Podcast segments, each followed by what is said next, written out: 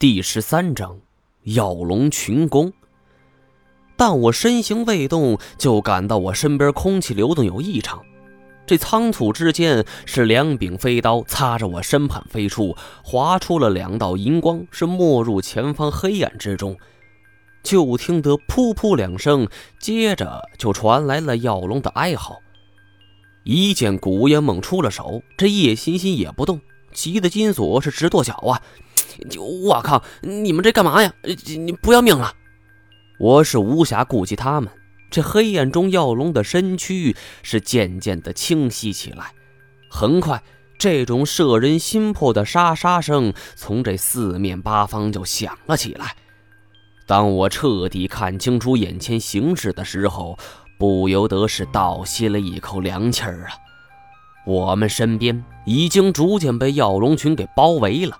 数量是不下千百余只，这么庞大的群体，莫说是恐龙了，我估计除了蚁群和蜂群，以及我们上次所遭遇的藏狼群外，其他物种在数量上是很难与之匹敌。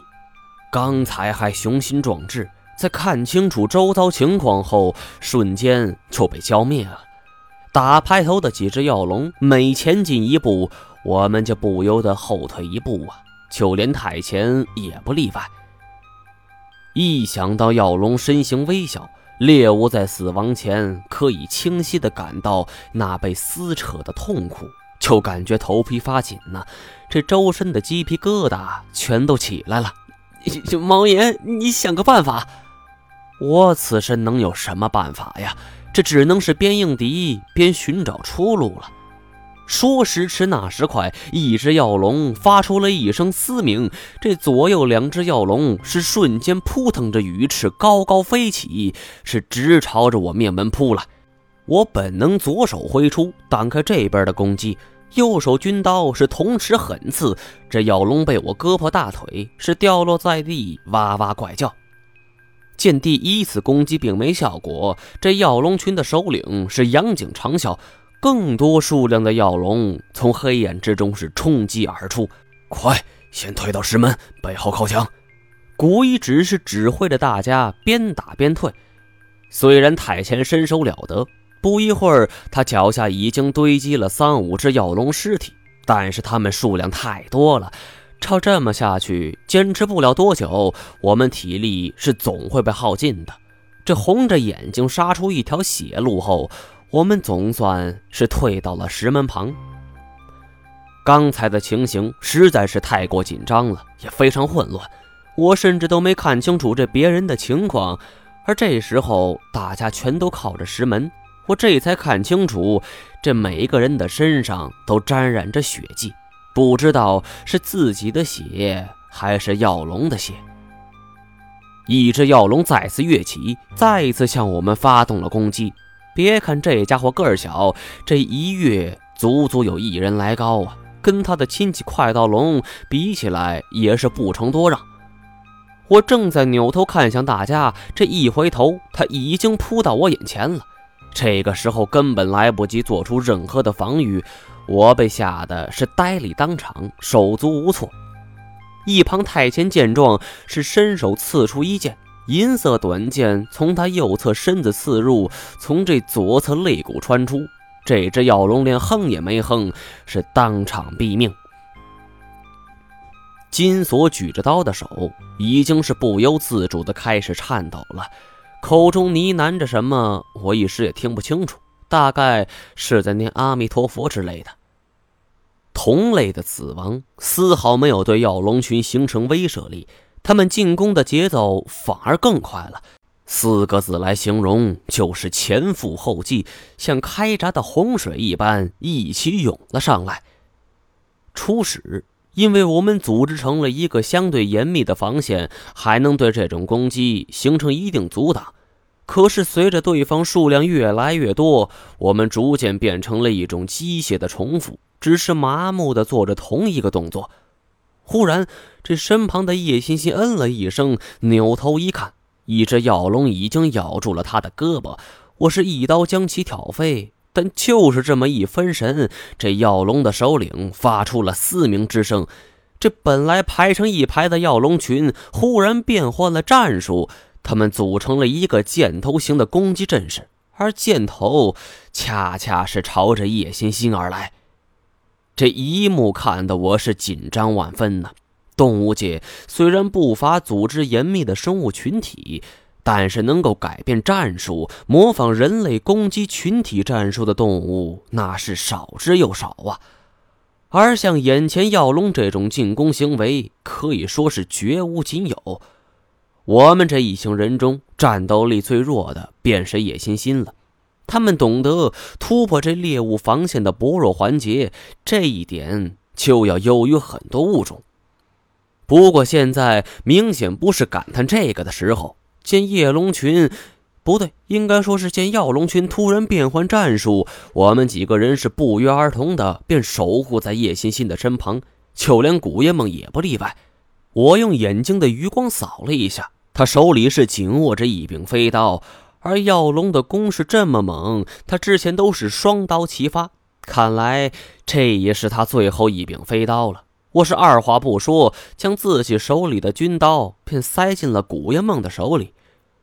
古爷梦正在全神贯注地注意着随时会发动攻击的药龙群，感到手中多了一柄飞刀的时候，他扭头看着我。我抹了一下脸上的血迹，努力挤出一个笑容，转而从叶欣欣手里拿过伞兵刀。而做完这一切，咬龙群就全部冲杀上来了。呃，注意，呃，敌人杀上来了！呃，同志们，这不保国杀敌的时候到了。金锁是扯着破锣般的嗓子高声叫喊着：“我们现在这种战术阵势非常怪异。这叶欣欣被我们护在最里边，我们全部背对着他。这左边是金锁和古叶梦，而右边是我和古叶梦。太前站在最前方，每一个人之间的站位都很狭窄，几乎可以说是不留空隙，看上去是略有滑稽。”但也只有这样，才能够确保可以挡住这药龙群如潮水般的攻势。我们如临大敌一般，神经紧绷。这数量庞大的药龙群全部压上来的时候，我们手中的手电光圈都跟着颤动起来。这漫天的尘土，这种大场面，估计也是最后一次看见了。眼看。药龙群是距离我们越来越近了，十米、八米、六米。太先是缓慢的放低了身子，做好了战斗准备。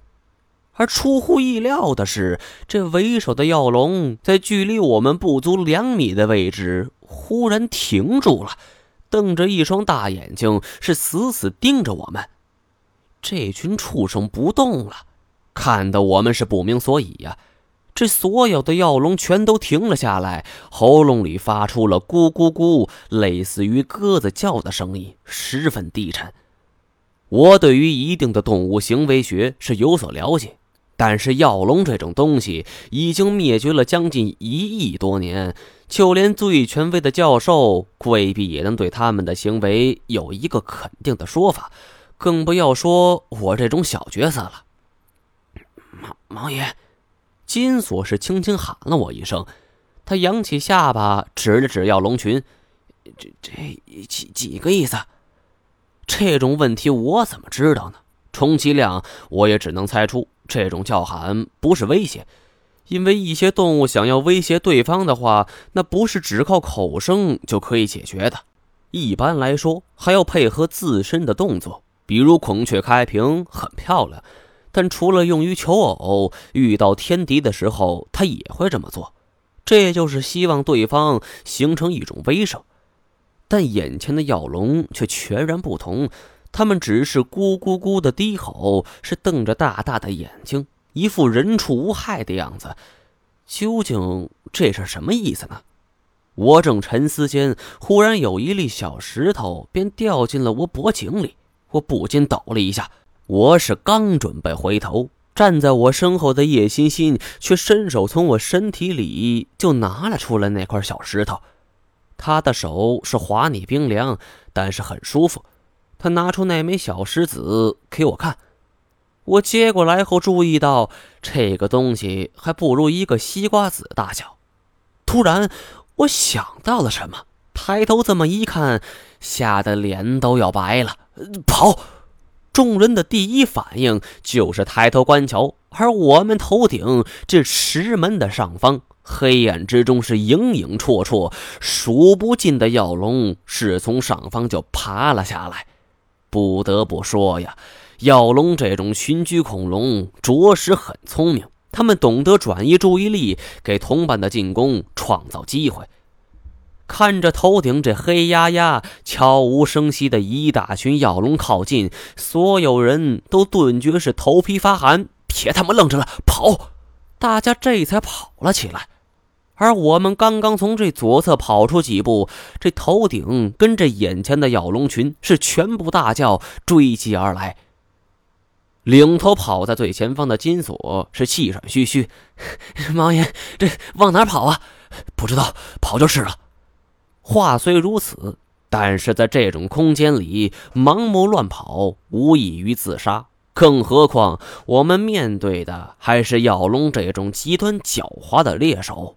这跑出去百余米，这前方的金锁是来了一个急转弯，我们是猝不及防，大家全都撞在一起。快快跑！再不跑就被一锅端了！我是手舞足蹈地喊着。